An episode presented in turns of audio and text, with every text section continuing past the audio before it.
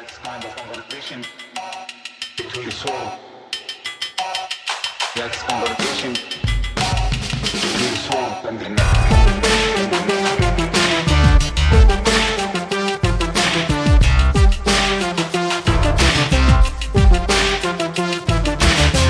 Hello, Prestige Heads, and welcome to American Prestige. I'm Danny Bessner, here as always with my friend and comrade, Derek Davison. And we're excited to welcome to the podcast today Lyle Jeremy Rubin. Lyle is an author, and he is specifically the author of the recent book, Pain is Weakness Leaving the Body, A Marine's Unbecoming. Lyle, thank you so much for joining us. Thanks for having me. I look forward to it. So, uh, this is a memoir. So, why don't we start at the beginning? Where were you born? It was a dark and stormy night in the 1980s. So, uh, why don't we start wherever you want to want to begin? Um, and and particularly, why don't we talk about how it came to be that you were someone who would want to do something like join the Marines? Because you know, I was never that person. Uh, I was never someone who felt the need to join the Marines. So, how did you? Surprising, I'm sure, for listeners to hear. How did you develop into that person?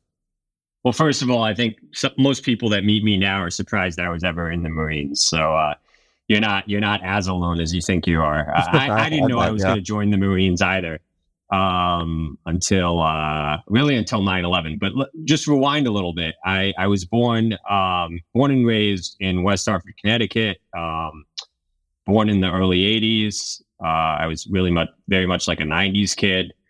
Um, and then I was two weeks into college um, when 9 11 happened. Uh, and that was a formative experience for me. Well, before we get to that, like, what yeah. was your childhood like? Like, because I know you talk a lot about masculinity and things like that. Like, what was your childhood like? How did that inform, or how do you think that informed as someone who wrote a memoir at a relatively young age? How do you think that informed your later choices? Sure. So, yeah, I, I the, the whole first chapter is kind of devoted to my to my childhood. It was it was a uh, you know, an upper middle class Jewish town for the most part. I mean, you know, by Jewish town, I mean like 20% Jewish, which is significant for most of the American population. Parents were, were doctors. So it wasn't the kind of place where a lot of people end up joining up. And, you know, I write in the book about, you know, I try to be as honest as possible about being bullied and, and even like sexually violated at times, uh, and how that uh, kind of propelled me to both a politics and then eventually an occupation that I saw as being uh, especially masculine and that could kind of serve as my own ticket to manhood. And, and I could feel safe uh, once I have that ticket. Uh, you know, I also talk about my my father, who I, I love dearly. You know, he was always a very loving father, but he was pretty aggressive in the household when, when I was a kid. So that kind of added to this this need in me to to feel safe uh, through a kind of conventional masculinity. How would you say that informed your ideology, or did it inform your ideology growing up? Like, were your parents just Democrat voters? What was the household politics? Yeah, it was it was kind of a typical center left liberal uh, Jewish household so I was definitely rebelling against uh, my father, especially when I when I first moved to the right politically. I was listening. I had a, another friend of mine, uh, another Jewish friend, who, you know, both turned me on to right wing politics and also kind of like observant Judaism. I, I, was going to the the shul every you know Shabbos, and I was eating kosher, and then we were also listening to Rush Limbaugh. so that was kind of my entree into to conservative ideology uh, with Rush. And then through there, I ended up reading Milton Friedman. And then 9 11 happened, you know, my, my first year into college. And I ended up uh, reading a lot of the neocons at that point. So I was reading like Charles Krauthammer and Max Boot and David Frum and, you know, Bill Kristol, all of, you know, all you know charles krauthammer is no longer alive but the others are still obviously very uh, prominent voices in our politics um well where did you go to college yeah. like what was the environment of, of, of your college i went to uh, emory university uh, in atlanta uh, again you know uh, not all that different than where i was raised you know I, again significant jewish population you know mostly privileged kids like myself uh, so after 9 11, you know, I started actually writing pieces for the school newspaper in support of the war in Afghanistan. eventually I was writing pieces in support of the war in Iraq. I became I ended up becoming the editorials editor of the newspaper. I became the co-editor of the political magazine on campus. So I became very much a pro-war voice on campus. And at some point, uh, I think it was around my junior year, I, you know, basically started telling people I was going to join up uh, and, and, likely follow in my grandfather's footsteps. Uh, he was a Marine during World War II. He he was actually he got shot in the head at Iwo Jima. Uh, survived with a metal plate in his head, raised a family, started a business. He was always a hero of mine. Uh, so I think it was toward the end of my college career that I I made the decision that I'd be following in his footsteps and and also kind of um, not just talking the talk but walking the walk. What were the arguments you were making in college in favor of you know U.S. empire, U.S. invasion? Where did you situate yourself, and what ideologically did you think was being accomplished by you know the invasion of Afghanistan and Iraq? Yeah, I mean, I had a tough time writing about this part of my life because, in, in some sense, I think I was a true believer. I mean, you know, I was writing very much like from a kind of like neo Wilsonian vein that we would be bringing in order to make the world safe. You know, we had to make the world safe for democracy and and this meant like expanding democracy to to every corner of the world, at least the corners of the world that the U.S. government happened to be interested at one point or another. Um, yeah, I actually think, and I'm actually curious what both of you, Derek and, and Lyle, think about this. People really did believe that. I feel like on the left, they're like, that was all bullshit. It was all about oil and rapacious militarism. But I do think that a third stool, a, a third leg in that stool of empire was people really did believe due, I think, to the end of history stuff, that spreading democracy was like a vital U.S. interest. I don't think that was just cover for material interest. I'm curious if you if you guys think that that I'm wrong about that. Yeah, I mean, I should mention that I was also reading a lot of like Christopher Hitchens. I think he really believed this. I, I think Paul Wolfowitz, uh, who was kind of like Hitchens' favorite, uh, you know, uh, policy um, insider at the time, very much believed this.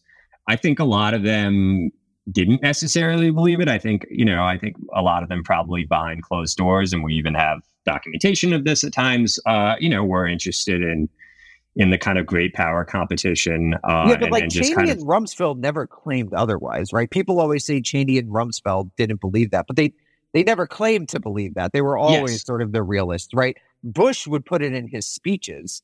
And I kind of think Bush believed that. I kind of think his evangelical missionary stuff really helped him believe that. And this is a this is a core ideological strand going back to the uh, beginning of the republic. But I just so I just want to say like I I I don't I don't think there were many people who are arguing in public about spreading democracy and then who are going back and being like fuck that that's bullshit.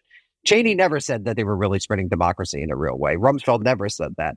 But sorry, sorry to interrupt, Lyle. Please. Oh no, no, no. I, I think I would, I would mostly agree with that. But it was tough for me to write because I didn't want to make it seem like I was kind of absolving myself. Like I, I was this innocent, you know, idealistic boy who who was seeking democracy or something. I, I, you know, I wanted to go a little deeper than that, and you know, of course, there were all sorts of reasons why I, I was, um, I had the politics I had, and that why I was doing what I was doing, and why I ended up signing up.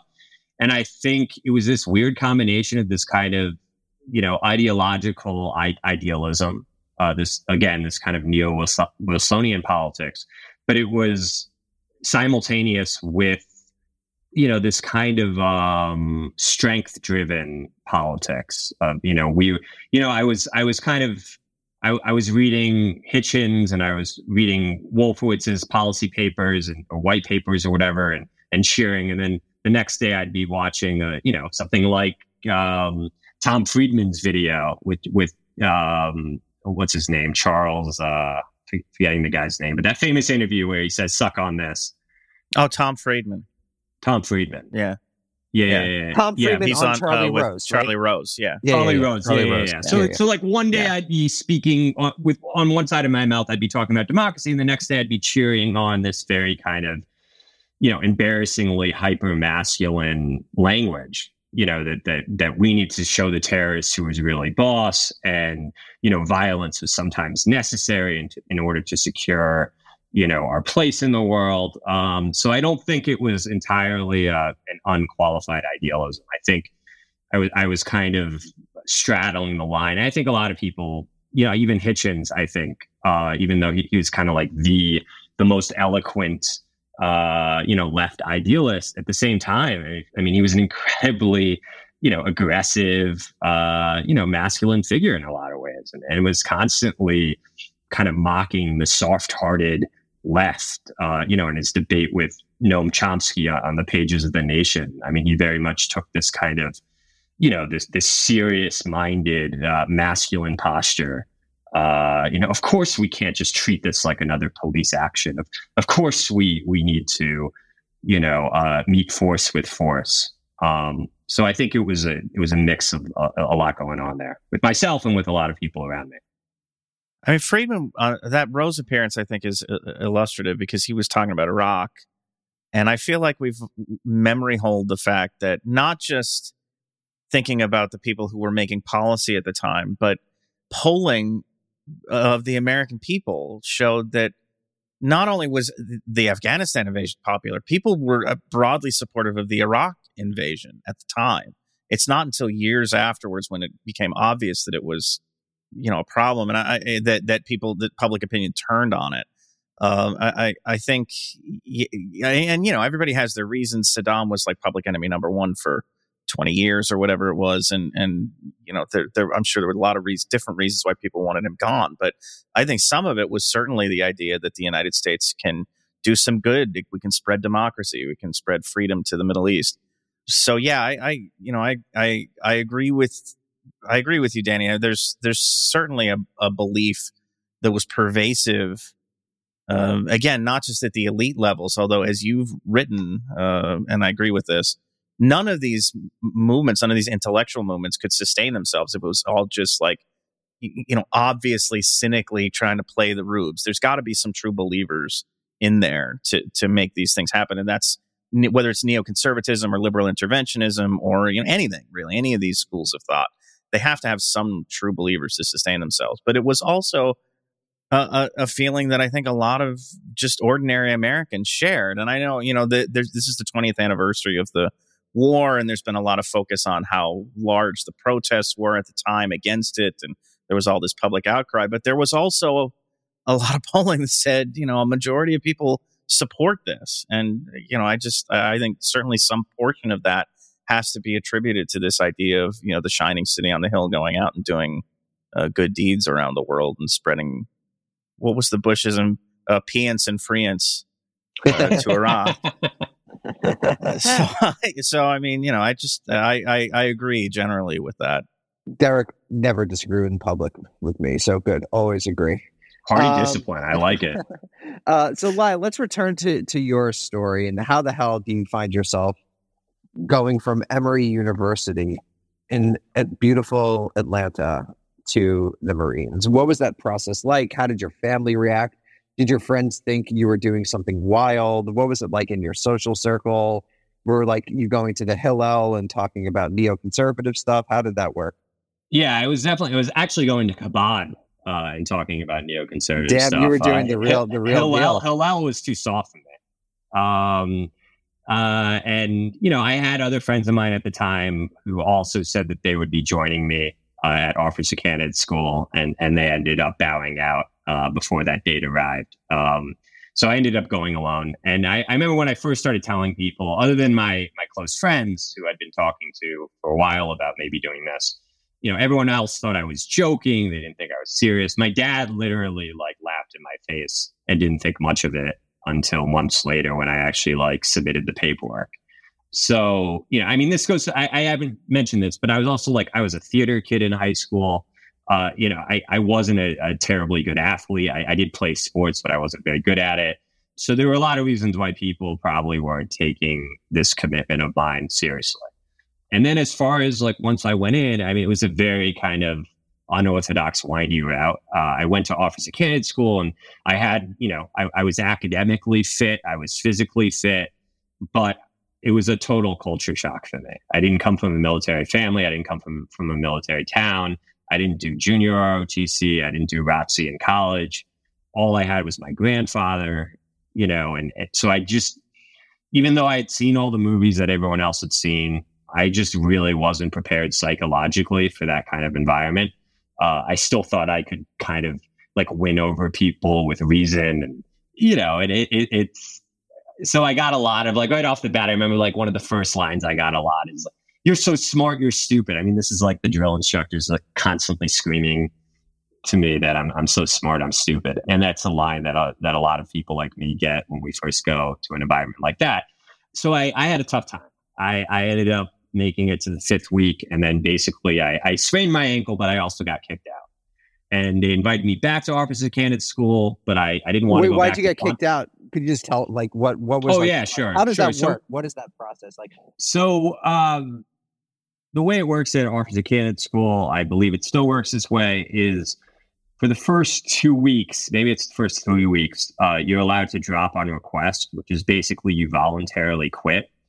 So a lot you the, the, the you see the most people drop out those first three weeks, and the cost of, of quitting within those three weeks is that often you don't get invited back. If you quit, then you're a quitter, and they don't want you in their gun club. So I was very much determined to at least make it past the first few weeks. And then after that, you no longer have a choice to quit. You have to be kicked out by the institution. And that's based on a lot of different metrics. It could be your physical scores, it could be your academic scores, and, it could be your leadership scores. So I was there at a time when the officer, uh, the, the head of the officer candidate school, he was a colonel, and he, I, I remember him very distinctly. He always had the piece of straw in his mouth, and he was a good old boy from the south, and would always be talking in a very southern accent about who belonged in his gun club and who didn't. But in any case, he was also very determined to only let in the best of the best.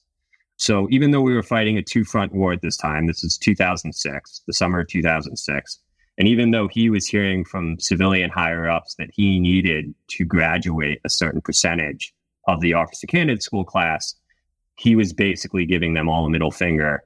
And I think the attrition rate, it was just like ridiculously high. I think like 30 to 40% made it all the way through. So it was like a significant majority was was getting either quitting or, or getting kicked out.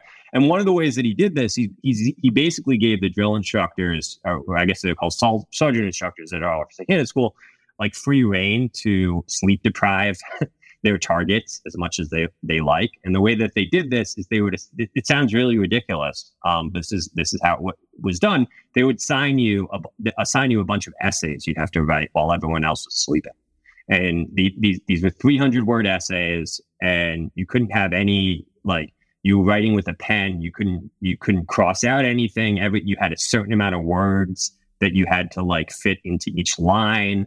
Uh, it was all these ridiculous regulations and you would you would write these essays and then they would always mark them and send them back to you and be like you have to rewrite this one and now you have to write another one for lack of discipline and these are all about like lack of discipline or failure to uh, you know instantaneously obey orders or lack of demeanor um, and so basically it was a way of just keeping you up the entire night so i was just like after a week of this i was just totally you know not in a state of mind Why'd they well. want you out? Why'd they want you out? You think it was you? It was it random, or is it because they're anti-Semitic? um, no, I, I mean, there was definitely like a little anti-Semitism here or there. Uh, for the most part, you know, there wasn't much of that. I, I don't think it was because they were anti-Semitic. I mean, if anything, it was an unconscious uh, disgust with with with whatever inte- intellectualism I might have been uh, exuding. Uh, which you can maybe you can uh, as a stretch you could define that as some kind of soft anti-Semitism. But um, yeah, I definitely I, I I stuck out like a sore thumb. I mean, I you know I spoke in a certain vernacular uh, that most of the other folks didn't. Um, I just didn't have the demeanor that a lot. Again, like most of these people came from military towns, or they came from military families, or they came from ROTC, um, and I just didn't. So th- they kind of just targeted all the people that stood out from the beginning. And, you know, I had made it through those preliminary three weeks. And then after that, I was like target number one because all the others had quit. So they they they basically just made it so that you would fail. So they kick you out, and then what happens? So because I had made it first through the first three weeks, uh, they even though they thought I was a total, you know, incompetent fool, uh, they were impressed that I never quit. So, you know, the the the colonel, I had to like stand at attention in, uh, in front of him, and he laid down the verdict, which was I had to leave. But he also said, you know, we were impressed that you didn't quit, and therefore, you know, if you, if you want to come back, you can come back. But I was terrified. This is all happened in Quantico, Virginia. I was terrified of that place afterward. I did not want to go back, but I still At that point, you could just say, I have a question. At that point, you're in the military no matter what. No, actually, the way officer it's different than boot camp for the enlisted ranks. As an officer, you don't become officially part of the military until you make it through OCS. So you could have left to go to graduate school and you could have Yes. just been like, this was a exper- failed experiment, but you decided to, to return. Why did you this? Why'd you decide to continue going with it? Well, well, I should say I wasn't a great student in college, so it would have been hard for me to get into a Got it. you know a good graduate program. But uh, Were you, know, a so history maybe- major? Uh, I was, yeah. Nice, nice. Yeah. So you know, part of it might have been I, I I didn't really see much opportunity, even though I you know I had I was born with all sorts of privileges. Um, but no, I think the major thing was I still had something to prove to myself and to prove to everyone else. Uh, so I was still determined to become a Marine. Uh, and I told myself that I would go to boot camp and I would do the enlisted thing for a little while and learn what, you know, learn how to be a Marine and then go back to officer candidate school. And that is, in fact, what I ended up doing. So I went down to uh, Parris Island uh, off the coast of South Carolina in, I'm sorry, I said, so that was actually June of 2006. And I had gone to officer candidate school that winter of 2006. So I, I basically, I, I did some, they, they were able to, the government gave me some physical therapy uh, on my ankle. I got my ankle all, all healed up. And three months later, I was in Parris Island. And that was a very interesting experience for a lot of other reasons. I was older than than most of the recruits. I do want to talk about this one second. What did your family think when you were doing all this? What did your like family of center left Jewish Democrats from Connecticut think? I mean, they thought I was absolutely batshit. I mean, they they actually when I came home from uh, Quantico, they were so relieved. They're like, "Oh, thank God this this this this ugly, you know, foolish stage in your life is over, and now you can be normal again and become a professional." And and you know, I told them, "No, I'm not. like I'm going to boot camp." Uh, and they were just absolutely shocked and terrified. Um, you know, and in retrospect, I actually like at the time it was I you know it was very much like tunnel vision. I, I was very much just determined to do what I wanted to do, and you know, in retrospect, I think about all the crap that I put my family through, and I, I actually feel bad about it. Um, especially when I ended up going to Afghanistan. But yeah, so you know, they they had no choice at that point. I mean, I guess they could have disowned me, but they they they were worried about me, and so they they basically supported me. You know, I I, I stayed at their place while I was doing the physical therapy, and then they saw me off to uh, South Carolina.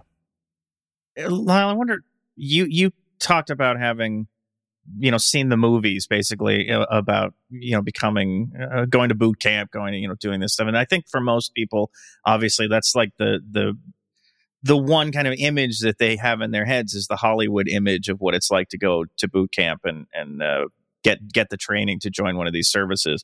What surprised you about that experience? And and what do you think you know most people would uh, not realize about it?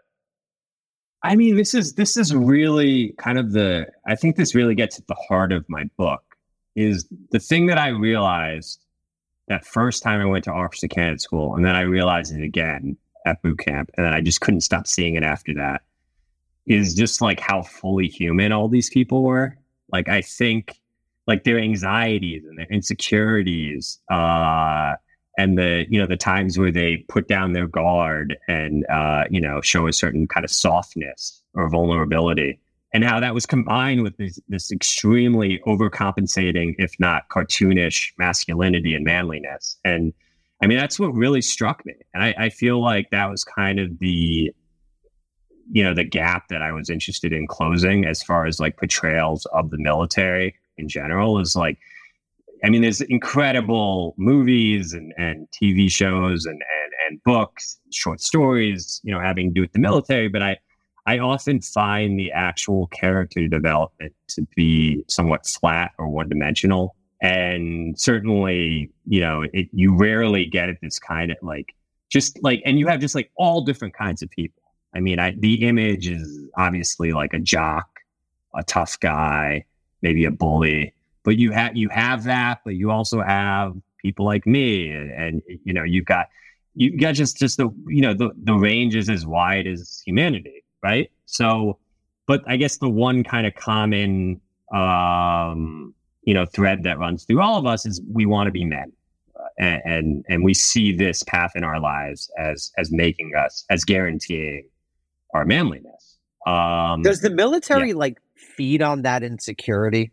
Yes. They must, right? This must be a huge common thread for many of the soldiers who enlist so th- in the military. This is the, this is another interesting thing about entry level training in the military, and I would say even like military life in general, is one of the first things the drill instructors and sergeant instructors do. And I, you know, I'm sure they have a method in place where they actually like, you know, they, they've got it down to a science, but they basically look at every recruit or every candidate if you're at or for candidate school, and they find out what are what are they insecure about, you know, and then they just they just keep on hitting you you know, at that point, and, and until you break, basically.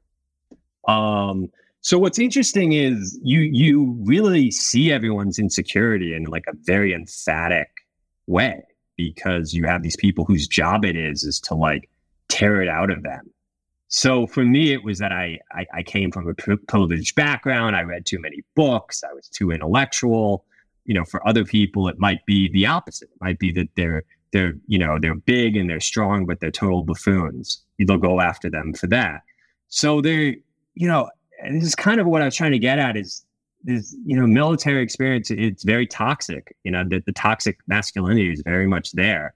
But I think if you're paying attention, it also can, you know, it can it kind of um, bring to the surface a lot of these realities in ourselves that can be very healthy for us to see uh, it was certainly, I think, in the long term, it was healthy for me to see this. And what did you see? This. What did you see? What did you see in boot camp? Just, just see, see how elsewhere? like so much, so much of our behavior, so much of our thinking, you know, follows from these insecurities, whatever those insecurities might be. Uh, and the the less conscious we are of those insecurities, uh, or the more we repress them, uh, the more likely our behavior is not going to be helpful for ourselves and those around us. Um, but the more conscious we become of them, you know, I don't want to totally simplify this, but I think generally speaking, um, you can be more aware of why you're thinking the way you are or why you're behaving the way, you know, this is kind of like a cognitive behavioral therapy 101 lesson. But I think you really do experience that. Uh, and, you know, a lot of these guys never really self reflect on this, but I think a lot of them do. And uh, I mean, this is also part of the solidarity building in these in these types of institutions. It's precisely because we see each other at our worst. It's not just you know the way we think about military solidarity. I think is often it's like you go directly to the final act on the front lines when your friend gets killed and you know and, and you drag them to some kind of safety or and that's obviously true but the, i think a lot of the solidarity building happens at you know the very early stages and it's designed to happen at the very early stages. And it's not just because of the risks that you're taking together or the pain that you're experiencing together. It's also that we're all seeing each other at, at our absolute worst and our absolute most embarrassed. Uh, and another scene i want to capture is and, and i write about this is like the shower scenes. I mean the shower like everyone's butt naked You've got like a few minutes to do everything. Everyone looks like a total klutz. People are falling left, slipping, fall, you know, left and right.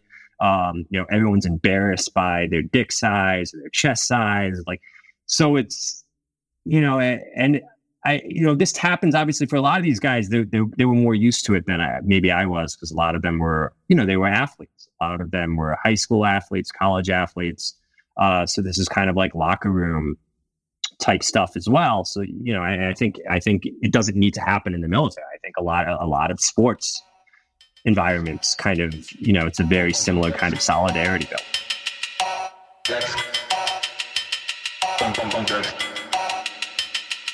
So you come out of the boot camp. Tell us tell us what that's like. Where do you go? What do you think's going to happen?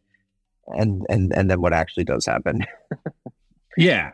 Um. So I got out of boot camp. I ended up. Uh, I was hoping actually I could go directly from boot camp back to officer candidate school because I, you know, I didn't do. I wasn't like great at boot camp, but I definitely like halfway through. I was like, okay, I can do this. You know, I get it now.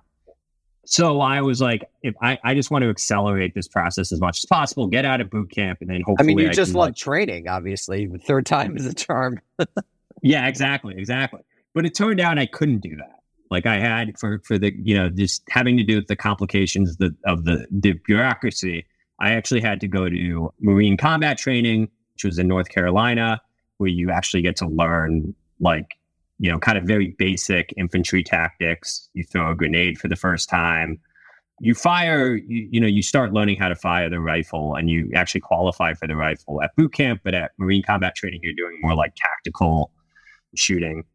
I I just have a question in terms of tactics. What, what are the Yeah. tactics that dominate there in terms of uh, like sort of military theory? So obviously people think of World War II, and then we have the counterinsurgency in Vietnam. So what uh, in 2006, what are the tactics that you're actually learning? No, that's a great question. I I know think I'm a I- great I- question there. Yeah, I know. No, you are. I'm, I'm impressed. um, so I, you know, I think I, I think this whole part got cut out, but I think at one point I did talk about this precise question because I'd love to hear about this. This is Yeah, very yeah, yeah. fascinating. Yeah, because so this like is like pre-surge, right? So you're like yes, right before the surge. Yes. So, th- so as I'm sure both of you know, there's there's been this kind of perennial debate among, you know, military brass and civilian leadership. Like, should we train for another uh, war with a major power, or should we just train for counter, you know, perpetual counterinsurgencies? And and uh, correct me if I'm wrong, Derek. Also correct me if I'm wrong, but this is the Bush administration. Their national security strategies are essentially still focused on like full spectrum dominance in two front and, and basically Asian and European wars. Right. This is still like the Bush. We're going to have to be able to fight wars, a two front war wherever and whenever. Correct.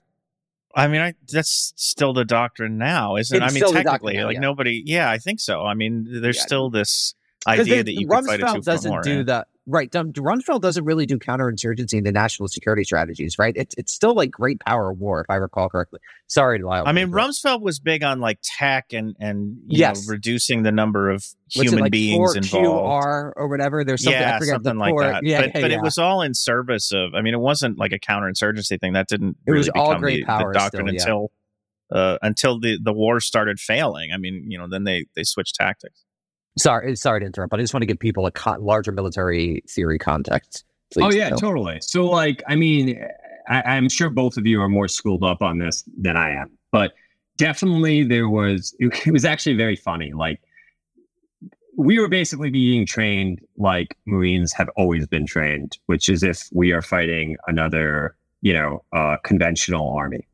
Uh, so the the tactics are very much like squad rushes and and fire team rushes yeah, you're facing the Germans in like uh Ashen, not Ashencore. What's the famous? Oh God, I forget the Band of Brothers one. But yeah, it's like World War II Yeah, exactly Like Right, that's right. what So, you're like, learning. yeah. the- yeah so like the training like hell we were learning how like bayonet training i talk about the bayonet training like the last time there was an official bayonet charge was during the korean war you know so why the hell are we learning bayonet training i mean that was about you know if you actually like this this has been written about but like that's just about pure dehumanization training i mean it's not really about the bayonet it's about what you're saying while you're stabbing the stack of tires you're saying kill kill kill haji kill kill kill haji kill kill kill haji so that's that's what that's about. But I think you know I, it speaks to this kind of the training was still very much like it was ancient training. I mean, it, it was uh, and it, it was funny. You would you would know the times where they kind of had to like check a counterinsurgency box. Like often this would happen in the classroom where you you would learn about I don't know about like being on a convoy and and and the ways that that the insurgents like to ambush you or where where they like to you know the patterns that have been marked so far as far where where they're going to lay down the IEDs which vehicle they're going to they want to hit. So this is useful stuff that was especially useful when we were actually in Afghanistan but that part of the training at least for me struck me as very like kind of phoning it in, or it was very perfunctory. No one really was interested in that. So, yeah, I mean, it was th- this really silly situation where three quarters of the time you're learning conventional infantry tactics or strategy or operational doctrine.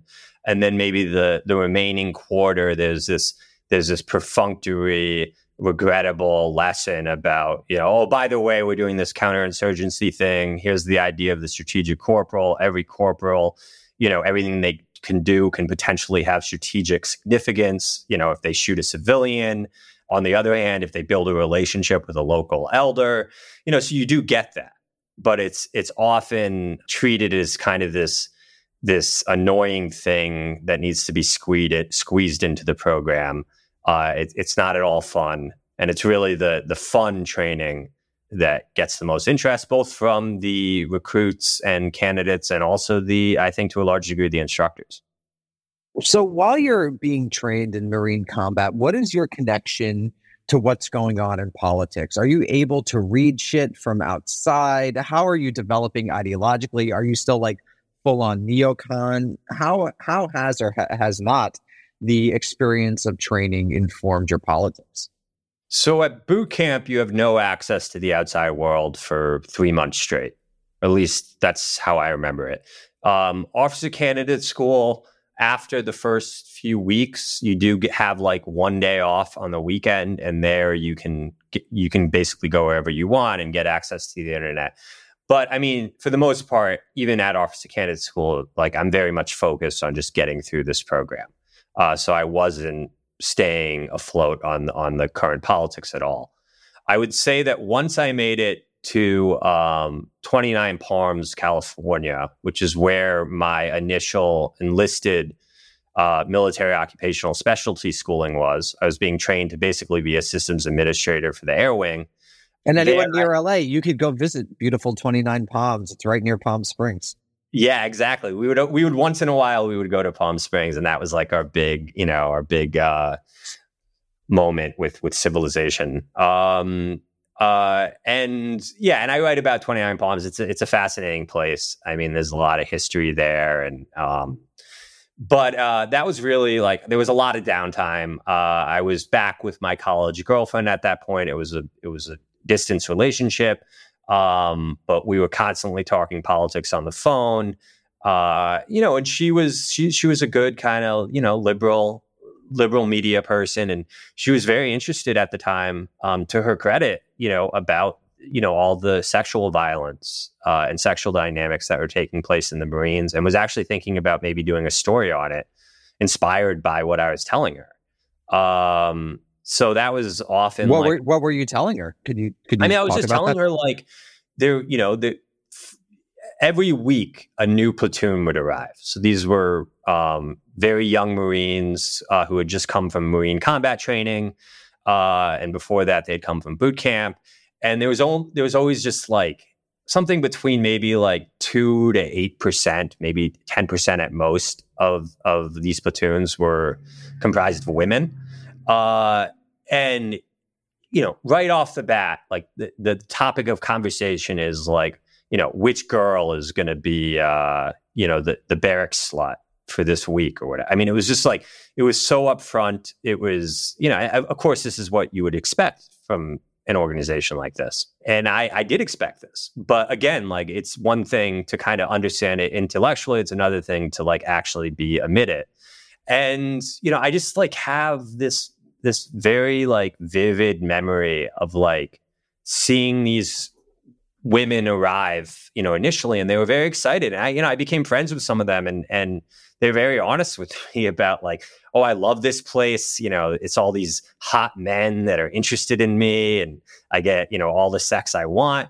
And then you know, a few weeks go, go by, a, few, a month goes by, and they're all you know. This isn't always the case, um, but I did notice this with a lot of the women, like their demeanor changes. Uh, you hear rumors about that that so and so went to the sergeant or the staff sergeant to complain about um, sexual harassment or even getting raped, and even the way that like all my fellow Marines talked about this, it was like you. It was just rule number one. You you know, you don't believe the the woman You know that oh she's just she's just trying to get attention. And again, of course, this is all very obvious. I think uh, to most thinking people in our society, but just like experiencing it day in and day out, you know, this was naturally became uh, a topic of conversation between me and my my girlfriend at the time. Uh, and we we did talk about like the legal aspects of this. I mean that that these female Marines had no one to really go to. I mean they they they had to entrust these other male Marines that were in their chain of command to to make the right decision, um, which was to you know proceed with further investigations. And usually that's not what ended up happening. So you know that was as far as like politics goes. A lot of it had to do centered around that sort of thing. But I was also like reading. I mean, the internet was becoming, you know, it was still the age of blogdom. So I, I was reading a lot of different blogs. And at that point, I still was self identifying as some kind of mix of some kind of weird, impossible mix of both a neoconservative and a libertarian at the same time, which isn't as odd. It wasn't as uncommon as you as you might think it would be. I mean, a lot of the my friends, my college friends at the time, were also defining themselves as simultaneously libertarians who also supported the war on terror. You know, it, it, I mean, it doesn't have to make sense. As long as classic you're the, end of history politics. yeah, exactly. As long as you're the kind of person who ends up on top, that's that's all that really matters. And I remember, I, I guess like Milton Friedman died like a year or two later, and I when I was doing research for my book, I I was looking at all my old emails with a lot of my college friends and Marine friends that were political and I remember that was like a big day for me. Like when Milton Friedman died, like I was just having like endless conversations with all these people about the meaning of his death and Pinochet. And I remember like having one conversation where I was talking about like libertarianism and how it's not a dogmatic creed. And if you look at, you know, Friedman, for instance, he, you know, his relationship with Pinochet acknowledged that you, you know, sometimes you have to embrace a certain kind of state power in order to uh, enforce uh, market logic in places uh, that it's unfamiliar. And I remember applying that kind of logic to the Middle East. And and you know, I even say in the book that eh, my my libertarianism or even my kind of like neo Wilsonianism seemed to be curdling at that point into a kind of fascist tendency. I mean, I was basically this was a time when the Iraq War was not going well. Uh, the Afghanistan war was not going well. Um, and I, you know, I was having these exchanges where I was saying, like, you know, we we need to be more, you know, maybe we have to be more like aggressive about instituting, uh, you know, the policies that we want there. Uh, like it's not just going to organically emerge, you know, as Hayek might say building a little bit on on this these lines, I guess uh, this may be a, a, somewhat weird juxtaposition to to what you just talked about, but uh, I think it's sort of in the same vein. Can you talk a little bit about religion in the military, uh, Christianity specifically, sort of the role that uh, it plays in kind of uh, at both at, at, kind of at the officer level and sort of minding the store and kind of setting rules and and then at the enlisted level, I mean, this is something that maybe came to the fore more uh, during the war because of the war on terror, because of the nature of the conflict being, you know, there's a, sort of a uh, you get a sense of a Christian against is, Christianity against Islam kind of a thing, and uh, you know, among some U.S. officers, and certainly, uh, you know, that sentiment is probably there. But but what was your experience, kind of uh, interacting with with Christianity within the the Marine Corps? Yeah, no, that's a great question. Um, I can uh, I can answer it in a lot of different ways. I'll say at a basic level, um, you know, you did have you know the devout Christians, um, but they weren't as predominant as I suspected they would be. Uh, I would say I, I, actually noticed more kind of devout, devout, true believing uh, Christians among the actually actual officer class. I don't know if that was representative, but it, it seemed like they were they had this more kind of religious innocence or idealism to them where you know a lot of the kind of enlisted guys i was with a lot of them did come from religious backgrounds and in one way or another they were rebelling against it. I mean like one of the things i noticed is how many like one of the drill instructors at boot camp was a, was an open uh, very loud Satanist who had Satan tattoos all over him and was con- constantly trying to recruit all of us to the Church of Satan. And it was, you know, I, it was mostly kind of a joke that he was, but it, but he really, I, I think he was really into this whole Satanism thing. And I came across other Marines throughout my career who were self-avowed Satanists. Uh, you had a lot of people that just totally rejected religion entirely. Uh, again, because a lot of them came from religious backgrounds you had a lot of people that were like casually Christian or politically Christian. So yeah, you did have this kind of civilizational kind of Christianity where it was like it was more about hating Muslims than it was about about loving Christianity. So you do have that. And then I I kind of I you know the book you know I I, I psychoanalyze myself and and through psychoanalyzing myself I end up psychoanalyzing a lot of other people around me. And I do think that there was the military offered a, a kind of um, escape for a lot of these people who came from very devout, you know, pious uh, backgrounds. Uh, you know, barracks life is is not very Christian. Uh, it's not very pious. Uh, it's very sexual. Uh, it's very sensuous. Uh, it's very violent and aggressive not to say that Christianity isn't also very violent and aggressive historically, but it's it's it's not at all uh, a Jesus inspired way of of life. Uh, and I think that's one of the its appeals for a lot of folks that come from from those types of families or towns. Lyle Rubin, Lyle Jeremy Rubin, thank you so much for joining us. Everyone, check out Pain is Weakness Leaving the Body, and we look forward to having you back again soon. Thanks a lot. I, I enjoyed this.